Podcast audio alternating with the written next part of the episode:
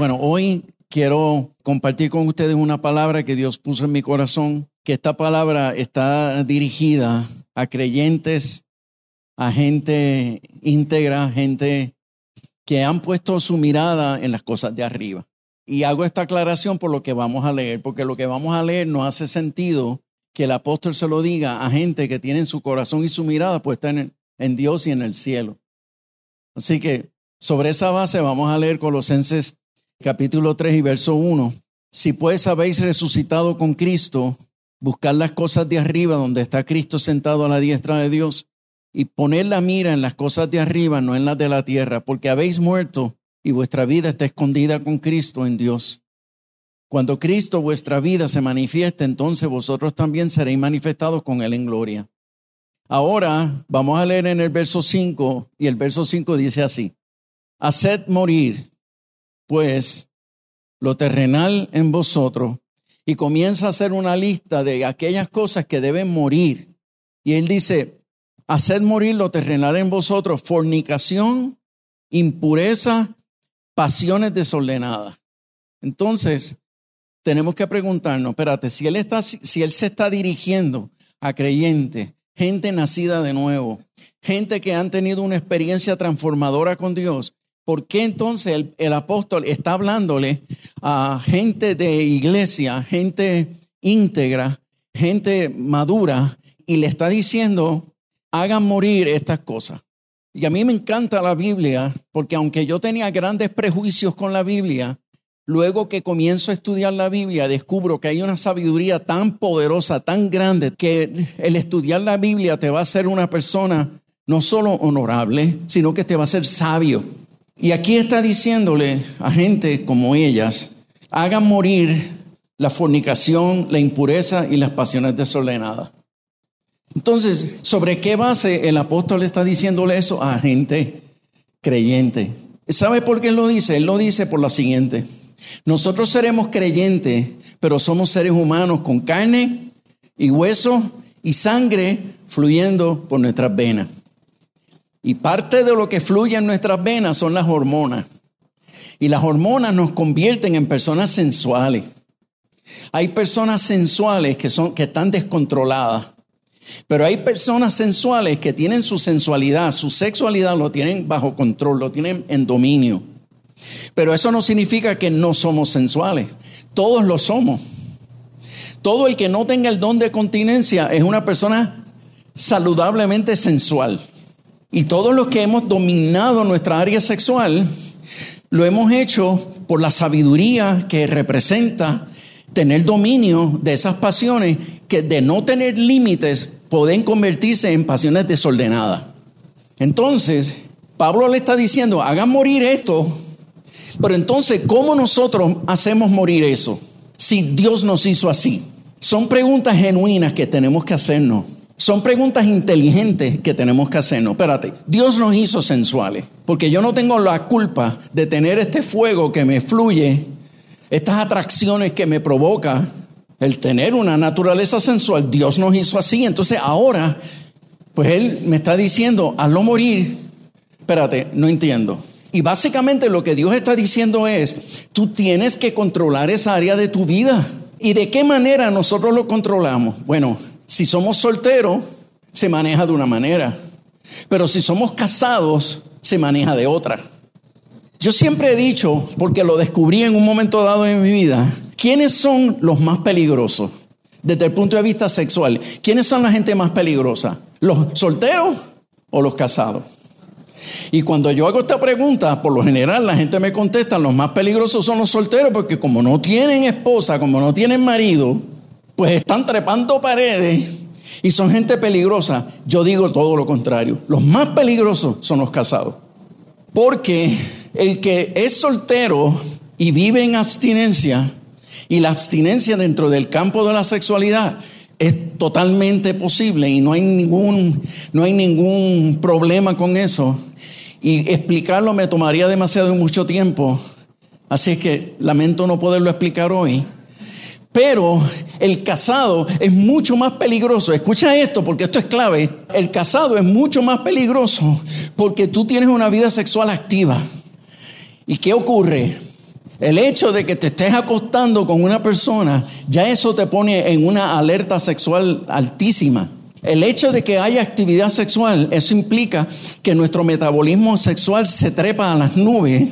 ¿Y por qué Pablo dice en otra epístola, hablándole a los cristianos, si ustedes tuviesen un periodo de tiempo corto de abstinencia sexual entre ustedes como marido y mujer, por causa de un periodo de ayuno y oración, un retiro donde ustedes se pongan de acuerdo en abstenerse, pues no hay problema, pero dice el apóstol, pero tan pronto termine el retiro, Júntense inmediatamente.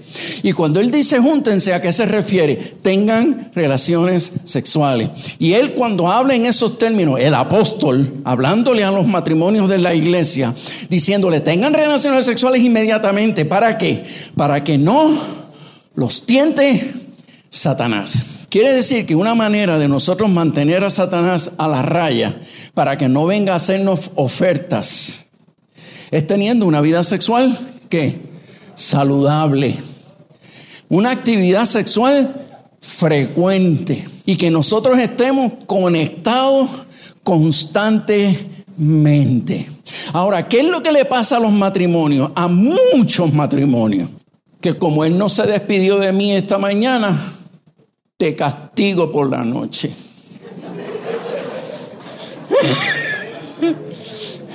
¿Ve? Y como ella no me complació de la forma como yo esperaba que ella me complaciera en el área que fuese que él esperaba que tú la complaciera, lo complaciera.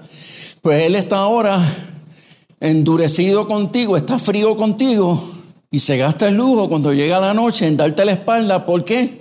Porque quiero enviarte un mensaje. No estoy contentito contigo. ¿Y sabes qué? Satanás que no pierde la oportunidad para acechar, porque él es como un león rugiente que anda buscando a quien devorar. Dice la escritura que él ve a esas parejas que han comenzado a descuidarse que sexualmente han empezado a descuidarse, están enojados. Y tú sabes quiénes son los más peligrosos, los cristianos. Porque la gente no cristiana son más honestos, son más sinceros. Y perdóneme, como soy, como estamos en familia, pues yo me atrevo a decir estas cosas y es verdad. Los inconversos, los que no tienen a Cristo, los que no le han dado su corazón a Jesús, son más sinceros. Y si tienen que decir estoy mal, lo dicen. Pero hay muchos cristianos que se engañan a sí mismos.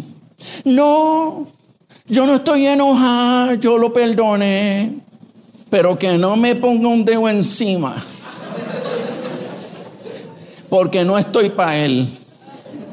En otras palabras, con la boca dicen una cosa, pero con el corazón dicen otra. Y entonces hay muchos que en la oficina me han dicho, ¿y qué es lo que usted quiere? Que yo me, me tire ahí como un pedazo de carne. Eso es lo que usted quiere. Que me usen. Eso es lo que usted quiere. Eso es lo que la Biblia dice. No, no, mi amor, no. Y para empezar, no tienes que pelear conmigo. Porque yo estoy tratando de ayudarte. Yo estoy tratando de sembrar sabiduría en tu corazón. Y la sabiduría lo que dice es, el enojo deteriora el matrimonio. Y no es el enojo de yo no hablarte más y de el enojo este de que te saco de casa. No es ese. Es ese enojo solapado. Es ese enojo que castiga con el látigo del silencio. Ese enojo de la indiferencia. Es el enojo de, que aquí está tu comidita, Dios te bendiga y todo parece estar bien, pero tengo una, tengo una espina clavada en el corazón. Entonces, mientras nosotros estamos en ese espíritu y mientras nosotros estamos en ese juego, Satanás está con un anzuelo y la carne que te pone, o sea, el anzuelo que te tira no es cualquier cosa. Aún a ti, la chica, la anzuela que te tira, tú no es tampoco cualquier tipo. Y entonces, cuando venimos a ver, hay creyentes que ya están fantaseando en su mente con cosas de índole sexual fuera de su cama y fuera de su matrimonio. Entonces, los más cobardes que no se atreven tirarse por las implicaciones que eso puede tener, se refugian en la pornografía. Y tienen todas las mujeres que quieren y tienen a todos los hombres que quieren detrás de la pantalla, de una pantalla de, computadora, y ahí se autogratifican sexualmente. Y están casados y se masturban, están casados y están fantaseando, están casados y mantienen la apariencia de que todo está bien y nos seguimos tratando y de vez en cuando ponchamos, pero en realidad nuestro corazón está fornicando y nuestro corazón está adulterando.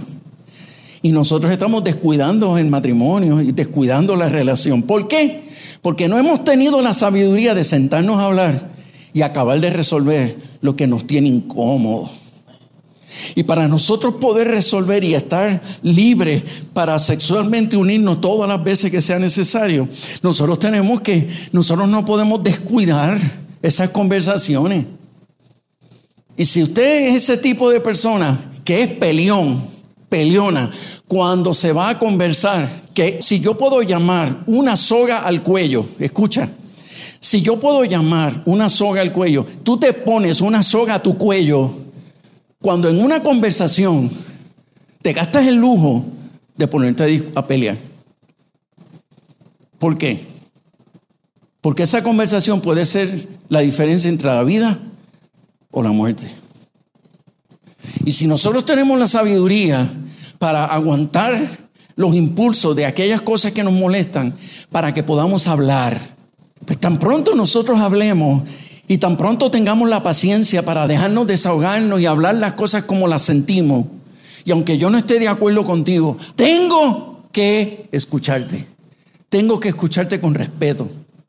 Y hay veces que después de haber hablado, aunque no hemos resuelto del todo, pero después de, de, haber hablado y después de haber sacado las presiones del corazón, nosotros podemos tener una relación sexual que sea reconciliadora, aunque no todo está finalmente resuelto. Pero después de una buena relación sexual, podemos volvernos a sentar a hablar y lo que no podíamos hablar antes porque había mucha presión interna, ahora después de ese momento de intimidad podemos hablar otra vez y podemos llegar a conclusiones y podemos resolver en gran medida. Pero también habrá momentos en que tocar las puertas de la oficina del pastor Popín o de cualquiera de los pastores o consejeros de la casa va a ser sabio y necesario. ¿Sabes por qué? Porque no hacerlo es mantener un matrimonio frío. Nos mantenemos juntos, pero la relación es mediocre. Ya no es apasionada como era antes. ¿Y todo por qué? Porque seguimos acumulando y no nos resolvimos. Pero mientras tanto, Satanás está lanzando anzuelos. Y está lanzando anzuelos. ¿Por qué? Porque él sabe que somos sensuales. Y va a llegar un momento en que nuestra sensualidad va a competir con nuestra fidelidad. Y va a llegar un momento en que uno de los dos va a ganar. Nosotros, la humanidad, ya hemos probado que no tenemos la sabiduría para salir exitosos en todas las áreas de nuestra vida. Podremos tener éxito en los negocios y podremos tener éxito en los deportes quizás, pero tener éxito en su vida de familia, la sabiduría les falta. Y nosotros tenemos que reaccionar a esta realidad. Nosotros los cristianos hemos sido llamados a disfrutar del sexo, disfrutar de la intimidad, disfrutar de una relación de mucha unidad y comunión. Sin sexo no hay tal cosa. El sexo no es lo más importante, pero es un termómetro que mide cuán saludable está la relación. Entonces en el verso 8 dice, pero ahora dejen también, o sea, no solamente dejen aquello, sino que también dejen todas estas cosas, la ira, dejen el enojo, dejen la malicia, dejen la blasfemia. Y tú dirás, pero uy, en casa nadie blasfemia. Mira, cuando nosotros en medio de un coraje hablamos malo, decimos palabras malas, que por lo general no las decimos cuando estamos bien. Pero cuando en un coraje comenzamos a sacar malas palabras de la boca, eso es blasfemia. Y algunos me han dicho, y si yo no me puedo desahogar en casa, ¿dónde me voy a desahogar? Pues desahógate con Dios y háblale malo a Dios. Háblale malo a Dios, pero desahógate con Él. Y tú dirás, pero tú estás hablando en serio. Bueno, si eres capaz de hacerlo, hazlo. Porque Dios es mucho más paciente de lo que tú te imaginas. Y yo creo que Él te va a agradecer que antes de que tú se lo digas a tu marido, antes de que se lo digas a tu esposa, mejor díselo a Él. Porque Él te va a escuchar, pero también te va a corregir. Solo que Él sabe cómo disciplinar.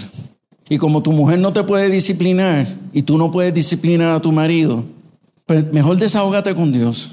Y yo le soy honesto. A mí me ha dado unos corajes tan grandes. Y desde que aprendí esta sabiduría, ¿qué hago? Me encierro con Dios. Y yo hablo con Dios y le digo, estoy molesto. Y me desahogo. Pero siempre que me desahogo con Dios, termino diferente a cuando me desahogo con carne y sangre. Porque cuando uno se desahoga con carne y sangre, uno termina peor. Pero cuando uno se desahoga con Dios, no. Uno termina vacío, uno se vacía y uno empieza a experimentar paz. Porque uno está hablando con la fuente de paz, que es Dios. Y cuando termino de hablar que tengo paz, entonces Él me dice, ya, estás más tranquilo. Sí, Señor. Ok, ahora me vas a escuchar. Y por lo general yo salgo perdiendo. Pero no importa que Él me reprenda, porque el hijo que Él ama lo disciplina. Y cuando un papá amoroso corrige a un hijo, el hijo siente agradecimiento. Y por lo general yo, ¿verdad? Soy el corregido, pero no importa. Entonces, él dice, dejen la blasfemia, luego dice, dejen las palabras deshonestas de vuestra boca, no se mientan los unos a los otros. ¿Fuiste de shopping? No, no, no compré nada y lo tienes escondido en el closet. No se mientan los unos, los a los otros, habiendo despojado del viejo hombre con sus hechos y revestido del nuevo, el cual conforme a la imagen del que lo creó, se va renovando hasta el conocimiento pleno, donde no hay ni griego, ni judío, circuncisión o incircuncisión, no, no hay bárbaro, ni escita, no hay siervo, ni libre no es un asunto de hombre o de mujer, añado yo, y que Cristo es el todo y en todos. Entonces continúa diciendo, vístanse pues como escogidos de Dios, santos y amados, de entrañable misericordia. O sea, los hijos de Dios no son misericordiosos, no, son, no, ellos son de entrañable misericordia. ¿Tú sabes lo que recientemente el Espíritu Santo me decía? que yo nunca lo había visto de esa manera, me decía, los hijos de mi pueblo, rey, los hijos de mi pueblo son más misericordiosos con la gente de la calle que con los que viven en su casa.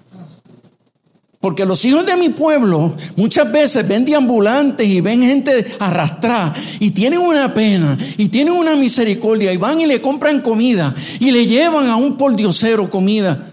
Pero hay veces que dentro de la casa no le tienen misericordia. Me la hizo, hoy no come. Y hoy no come en todo el sentido de la palabra. Y dice la escritura, miren, no estén todo el tiempo señalando las faltas de sus cónyuges, no estén todo el tiempo señalando las faltas. Miren, dejen pasar las cosas las cosas menos importantes, para que cuando vengan cosas, situaciones serias y situaciones realmente importantes, entonces tú tengas el respeto de sus oídos. Que él o ella te quieran oír, te quieran oír, ¿por qué? Porque tú no eres una persona que está todo el tiempo, todo el tiempo señalando la falta y todo el tiempo quejándote del comportamiento de los demás. Miren, eso pasa también con los hijos. Hay veces que a los hijos hay que darle break. Y no estoy diciendo de permitir cosas que no se deben permitir, pero no podemos ser tan, tan incisivos. Porque ¿quién vive en una casa donde están todo el tiempo, todo el tiempo, todo el tiempo señalándole las faltas a uno? Uno tiene que tener, miren, uno tiene que tener flexibilidad. ¿Para qué se limpia la casa? Para que la ensucien. Para que la ensucien. ¿Para qué tú te bañas? Para bañarte al otro día. ¿Por qué? Porque te vas a ensuciar. Entonces, el estar vivo te va a ensuciar. Entonces, hay veces que la casa se convierte en un templo, en un ídolo. Y todo el que vive en la casa vive incómodo. Y vive regañado, regañado, regañado. Todo el tiempo regañado. No. La escritura dice, miren, sea misericordioso. Eso significa que en ocasiones tendremos que darle a nuestros cónyuges sexo misericordioso. En otras palabras, yo siento que él no se lo merece esta noche, pero se lo voy, se lo, voy a complacer. Lo voy a complacer porque, porque tienes misericordia. Y después de complacerlo y lo tienes ahí como cordero degollado, ¿entiendes? Y ya está ahí, olvídate como bebé. Entonces tú le dices, te complací negrito. Sí, mi amor, esto estuvo espectacular. Ok, ahora siéntate ¿qué vamos a hablar? ¿Y cuál es el mejor momento para hablarle? Antes, no, después. Pero ¿qué hace la mayoría? Antes y dañó, dañó la noche. Entonces para eso hay que tener misericordia. Y no solamente misericordia, sabiduría. Pero nada, apliquémoslo como nosotros querramos. De entrañable misericordia, de benignidad. Él dice que los hijos de Dios son benignos. Benignidad es lo siguiente, es la capacidad de tú darle un bien a un mal recibido.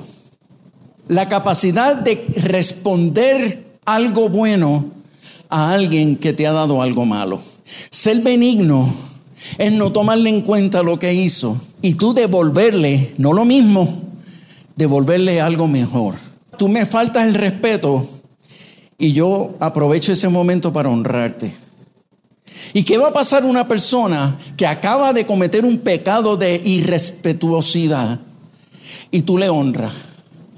¿Qué le va a pasar? ¿Qué le va a pasar en la cara?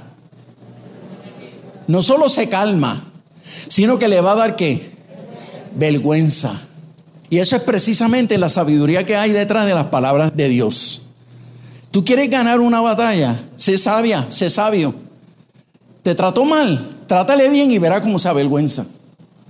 Verá cómo se avergüenza. Y eso se llama ser benigno. Y él dice, los hijos de mi pueblo son benignos. Vístanse como hijos de Dios. Vístanse como escogidos de Dios. Que son humildes, que son mansos, que son benignos que son gente de paciencia. Son que, gente que aprenden a soportar a los demás y se soportan unos a otros, perdonándose eh, unos a otros. Entonces tú dirás, pero está bien que nosotros tengamos que estar soportándonos. Dios anda a diario soportándonos. Dios anda a diario soportándonos. ¿Por qué? Porque Él quiere que nosotros seamos como Él y nosotros somos tan terrenales y tenemos todavía un alto nivel de carnalidad y no nos comportamos como Él espera. Pero sabes que Él tiene la paciencia y Él nos sigue amando y nos sigue honrando porque Él sabe que en un ambiente de amor nosotros vamos a seguir creciendo y vamos a seguir aprendiendo porque el que está en un ambiente de amor aprende. El que está en un ambiente de pelea deja de aprender. Pero cuando nosotros estamos en un ambiente de amor, nosotros crecemos, maduramos, aprendemos y nos da el gusto de complacer a los demás. Y esa es la razón por la cual Él nos habla de esta manera. Y Él dice, si alguno tuviera queja contra otro, de la manera que Cristo os perdonó, así también háganlo vosotros. Y sobre todo, otra vez, vístanse de amor, que es el vínculo perfecto. Y la paz de Dios que gobierna en vuestros corazones, a la que fuiste a sí mismo llamados en un solo cuerpo, y sean agradecidos. En otras palabras, las personas que tienen paciencia con otros viven en paz. Y el que vive en paz, pues tiene la capacidad de ser agradecido aún cuando la persona a quien yo le estoy dando gracias, tiene 40 defectos. Pero tú sabes lo que muchas veces hace el ser humano. Tú tienes dos o tres defectos que me irritan mucho. Pues por causa de eso no puedo agradecerte aquellas virtudes que tienes como persona. Porque estoy tan enfocado, tan enfocado, tan enfocado en, en tus defectos, en tus defectos, que no puedo hablar de tus cosas buenas. Entonces la escritura dice, mis hijos son agradecidos. Los que son hijos míos de verdad son agradecidos. ¿Y qué significa eso? Que aunque tú me tienes calientito, en el sentido de que hay, aunque hay cosas que me revientan de ti, tengo que confesarte que tienes esta cualidad, tienes esta virtud, me encanta de ti esto, me encanta de ti lo otro, me encanta de ti aquello y lo otro. ¿Sabes algo? Eso es algo que yo practico en todas las consejerías que yo hago. Yo veo que llegan como perros y gatos, enseñándose los colmillos. Entonces, cuando se sientan en mi oficina, el que peor está, arranca a hablar sin permiso. Porque por lo general el que está súper embuchado o embuchada, embuchada, tan pronto se siente en el asiento y vengo para que pongan su lugar a este cabezón Quiero que usted le meta mano y ponga en su lugar a, esta araña pelúa que tengo por mujer. Entonces yo le digo, espérate, espérate, aguanta, aguanta. En la casa de ustedes mandan ustedes, pero en esta oficina mando yo. Eh, que usted se refiere, yo no los he mandado a hablar. Aquí voy a hablar yo ahora y ustedes van a seguir instrucciones. Saco dos papeles en blanco, se lo pongo de frente, le pongo dos polígrafos y le digo, quiero que usted escriba todas las cualidades maravillosas que tiene su marido. Y ella... Y quiero que usted ponga en esa hoja de papel todas las cualidades maravillosas que tiene su, su esposa. Entonces, les digo, tienen cinco minutos. Le quedan cuatro. Y yo les digo, si ustedes no son capaces de poner una cualidad, aunque sea una, yo me levanto de esta oficina y me voy y los dejo a ustedes solos. Porque algo bueno tiene que tener. No me digas que no, porque algo bueno tiene que tener. Así, ¿y sabes qué hago? Me salgo de la oficina y me voy. Y ellos me han dicho, a la verdad que usted tiene fama, pero usted es duro. Usted es duro. Y dice, no, es que yo no estoy aquí para perder el tiempo. Yo estoy aquí para ayudarlo. Yo los amo más de lo que usted se imagina. Así que yo voy a regresar. Tienen cinco minutos más. Escriban ahí. Y cuando yo regreso, tú los ves como ovejitas Deme el papel. Me dan el papel y yo empiezo a leer. Y cuando yo empiezo a leer, tú ves que ella empieza a llorar. Y cuando yo empiezo a leer el papel que escribió ella, él se queda así como, como pescado de congelador.